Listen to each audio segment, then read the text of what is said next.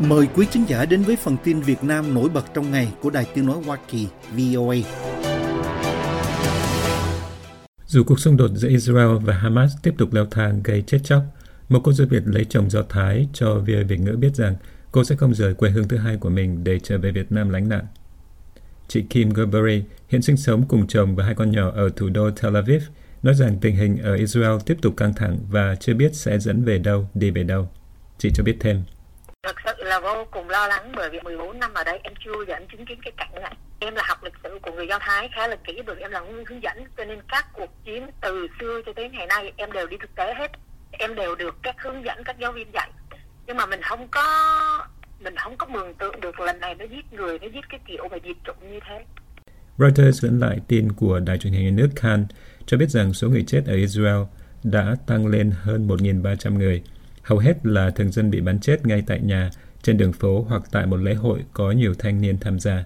Sau khi hàng trăm tay súng Hamas vượt qua tường rào an ninh, hàng chục con tin Israel và nước ngoài đã bị đưa sang giải Gaza nơi Hamas nắm quyền. Tin cho hay, nhiều quốc gia trong đó có Thái Lan, Hàn Quốc, Anh và Hoa Kỳ đã tiến hành sơ tán công dân của mình ra khỏi Israel. Hiện chưa rõ là Việt Nam có kế hoạch đưa công dân Việt mà tin tức trong nước nói là có khoảng 500 người ở Israel về nước hay không.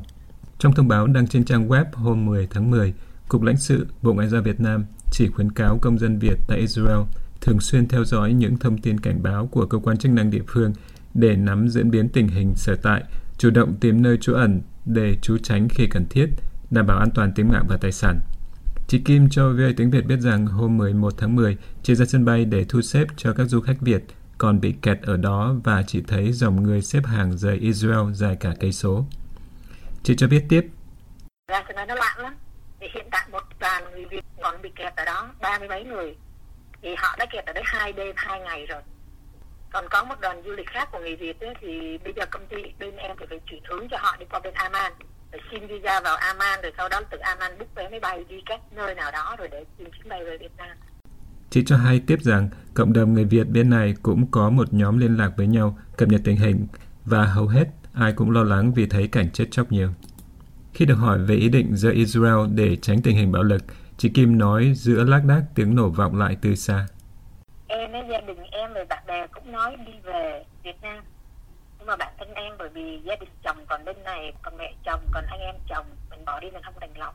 Em nghĩ em vẫn ở đây đồng hành với gia đình với lại em cũng muốn là mình ở đây mình cũng là con dâu cũng là đất nước thứ hai của mình thấy người do thái họ cũng đứng lên bảo vệ cho mảnh đất của mình cho nên là em cũng muốn ở đây đứng cùng với họ Người phụ nữ hai con này nói tiếp rằng chị thấy người Do Thái có tinh thần yêu nước lắm, cho nên chị học được cái tinh thần đó. Chị nói người Do Thái trên toàn thế giới họ đang trở về đây để họ gia nhập quân đội. Vì lý do vì sao họ phải rời bỏ đất nước. Tin tức quốc tế cho biết chính phủ Israel tuyên bố sẽ quyết tâm tiêu diệt phong trào Hamas bằng các vụ không kích dồn dập vào giải Gaza để trả đũa cho vụ tấn công đẫm máu hôm 7 tháng 10. Reuters dẫn tin từ Bộ Y tế Palestine cho biết hôm 12 tháng 10 rằng ít nhất 447 trẻ em và 248 phụ nữ nằm trong số 1.417 người chết trong các vụ tấn công đáp trả của Israel. Bộ này thông báo thêm rằng ít nhất 6.268 người bị thương. Theo hãng tin của Anh, Ủy ban chữ thập đỏ quốc tế hôm 12 tháng 10 cho biết nhiên liệu cung cấp cho máy phát điện khẩn cấp tại các bệnh viện ở Gaza có thể cạn kiệt trong vòng vài giờ tới. Nhà chức trách Việt Nam mới đây ngăn chặn bà Ngô Thị Oanh Phương xuất cảnh. Bà được biết đến rộng rãi trên mạng xã hội qua tài khoản Facebook mang tên Phương Ngô do bà thường lên tiếng phản biện về nhiều vấn đề trong xã hội và nhiệt tình chống tiêu cực trong nhiều năm qua. Theo nguồn tin riêng của VOA, Công an cửa khẩu cảng hàng không quốc tế Tân Sơn Nhất đã không cho bà Phương xuất cảnh vào sáng sớm hôm 5 tháng 10 sau khi bà đã có thẻ lên máy bay để bay từ thành phố Hồ Chí Minh tới sân bay Narita của thủ đô Nhật Bản. Hai đại diện của công an cửa khẩu và một đại diện hãng hàng không Japan Airlines đã lập biên bản về tạm hoãn xuất cảnh đối với bà Phương, nguồn tin cho biết. Từ biên bản mà VOA xem được, có đoạn viết rằng bà không được rời khỏi Việt Nam vì lý do quốc phòng an ninh, căn cứ theo một điều trong luật về việc xuất nhập cảnh của công dân Việt Nam được ban hành năm 2019. Biên bản không nói rõ chi tiết hơn vì sao bà Phương không được xuất cảnh. VOA cố gắng liên lạc với bà Phương và cơ quan công an liên quan để tìm hiểu thêm nhưng không kết nối được. Bà Phương, 42 tuổi, thường trú ở thành phố Hồ Chí Minh, nổi tiếng trên mạng xã hội nhiều năm nay do tích cực phản biện chống bất công và có nhiều hoạt động thiện nguyện. Trong đó đặc biệt nổi bật là việc bà đấu tranh chống các trạm thu phí đường bộ đặt ở các vị trí bất hợp lý và cứu trợ những người nguy khốn vì đại dịch COVID-19. Theo tìm hiểu của VOA, điều số 36 trong luật về xuất nhập cảnh năm 2019 của Việt Nam đặt ra quy định về 9 trường hợp bị tạm hoãn xuất cảnh, bao gồm người mà cơ quan chức năng có căn cứ cho rằng việc xuất cảnh của họ ảnh hưởng đến quốc phòng an ninh, được nêu ra trong mục số 9. Những trường hợp khác bị cấm xuất cảnh tạm thời là các bị can, bị cáo, người có liên quan đến án phạt tù đang trong thời gian thử thách, người có nghĩa vụ về án dân sự, người phải thực hiện các nghĩa vụ về thuế, vân vân. Trước trường hợp bà Ngô Thị Oanh Phương, chính quyền Việt Nam đã cấm xuất cảnh đối với nhiều nhà hoạt động, nhà tranh đấu, nhà bất đồng chính kiến và nhà phản biện khác như tiến sĩ Nguyễn Quang A, luật sư Võ An Đôn, tín hữu cao đài Nguyễn Xuân Mai, tín đồ tin lành y sĩ Evan, linh mục Trường Hoàng Vũ, vân vân. Có tới khoảng 50 doanh nghiệp Việt Nam, trong đó hơn 1 phần 5 là các hãng bất động sản có tiếng, mới đây xin khất nợ 95.200 tỷ đồng trái phiếu, theo tin trên VN Express, thị trường Biz và 24 giờ Money. Ba trang tin trên cho hay hôm 12 tháng 10 rằng số hàng chục doanh nghiệp kể trên đã phải đàm phán rời ngày đáo hạn hoặc chưa mua lại trái phiếu đến hạn của họ có trị giá tương đương gần 4 tỷ đô la vì họ thiếu vốn và kinh doanh khó khăn. Trái phiếu doanh nghiệp là loại chứng khoán xác nhận rằng một doanh nghiệp có nợ một khoản tiền với người nắm giữ trái phiếu, tức là người cho vay, trong một thời gian cụ thể, và doanh nghiệp có nghĩa vụ thanh toán khoản nợ đó theo định nghĩa trong ngành tài chính. Cũng các định nghĩa trong ngành tài chính và của Quỹ tiền tệ IMF nói rằng việc bên vay thất hứa, lỡ hẹn, không thể hoặc không muốn thực hiện việc trả lãi và trả nợ là đủ để bị gọi là vỡ nợ. Trong số các doanh nghiệp được báo chí Việt Nam nêu tên phải khất nợ, có tới hơn 10 hãng bất động sản có tiếng như Novaland, Sovico, Hưng Thịnh, Phú Long, Gia Khang, Helios, R&H, Bamboo Capital, vân vân. Theo VN Express, thị trường BIS và 24 giờ Money, Sovico được đồng ý nới hạn về nghĩa vụ thanh toán với 11 lô trái phiếu, tương ứng khoảng 12.000 tỷ đồng. Các công ty của Hưng Thịnh đàm phán thành công để lùi thời hạn tổng cộng 7 lô trái phiếu trong tháng 9, trị giá khoảng 9.200 tỷ đồng. Các doanh nghiệp thuộc Bamboo Capital cũng đã rời hạn khoảng 8.000 tỷ đồng trái phiếu. Novaland và công ty con rời kỳ hạn cho ba lô trái phiếu với tổng giá trị khoảng 1.145 tỷ đồng. Đa phần các hãng đều khất nợ được thêm 2 năm, rồi áp lực trả nợ sang giai đoạn 2025-2026, các trang tin cho hay. Nhóm phân tích VN Direct được các trang tin trích dẫn đưa ra bức tranh ảm đạm là tình trạng chậm trả lãi và gốc trái phiếu vẫn nhiều. Tính đến ngày 3 tháng 10, có khoảng 69 doanh nghiệp nằm trong danh sách chậm nghĩa vụ thanh toán lãi hoặc nợ gốc trái phiếu, theo thông báo của Sở Giao dịch Chứng khoán Hà Nội. VN Direct ước tính tổng dư nợ trái phiếu của nhóm này khoảng 176.100 tỷ đồng, chiếm gần 18% toàn thị trường, phần lớn là các doanh nghiệp kinh doanh địa ốc. Giới quan sát thị trường nhận định rằng áp lực trả nợ trái phiếu vẫn rất lớn với nhiều doanh nghiệp trong thời gian tới, theo ba trang tin trong nước.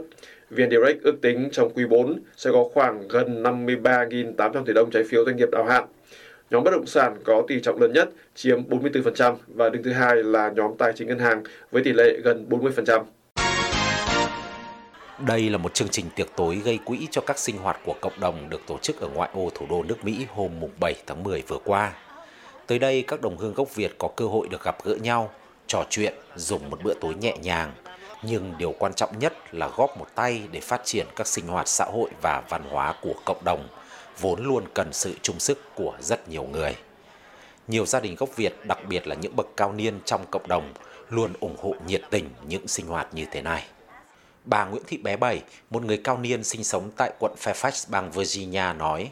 Theo ý kiến của riêng tôi á, thì là cộng đồng ở vùng này đã duy trì được những cái sinh hoạt à, căn bản của người Việt à, tị nạn cộng sản là về à, phương diện văn hóa mà nhất là cộng đồng thì là có chính trị ở trong đó.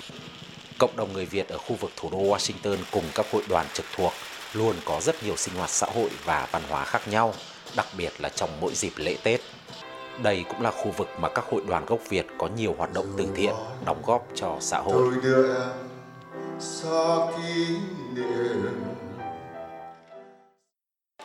Để có được kết quả như vậy, một phần quan trọng là các hoạt động này được tổ chức dựa trên chính nhu cầu và nguyện vọng của cộng đồng.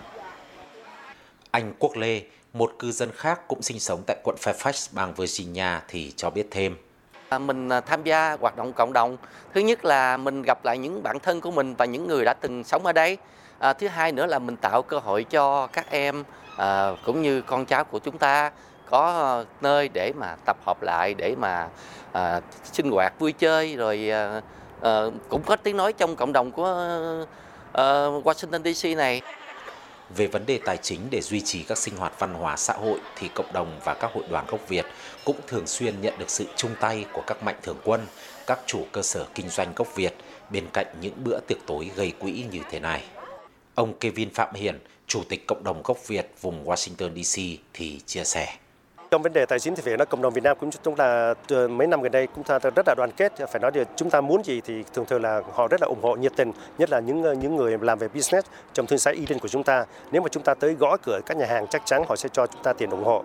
À, tuy nhiên là nhiều khi ờ, chúng ta cũng không nên lạm dụng cái lòng tốt của họ. Chúng ta phải làm một cái gì đó để chứng minh là cái số tiền đó được tiêu xài cho đúng và một cái mục tiêu nào đó chứ không phải để mà cho một cái cái hội nào đó hay là một cái gì đó mà chúng ta không có giấy tờ chứng minh thì cái đó nó dễ làm cho sự chia rẽ trong cộng đồng với sự minh bạch trong tài chính, sự nhiệt tình ủng hộ và ý thức gìn giữ văn hóa truyền thống nơi hải ngoại, cộng đồng người Việt ở khu vực thủ đô nước Mỹ nhiều năm qua liên tục duy trì được các sinh hoạt xã hội và bảo tồn văn hóa bằng rất nhiều hoạt động khác nhau xuyên suốt trong năm, kể cả các chương trình văn nghệ truyền thống như cải lương hay hát bội.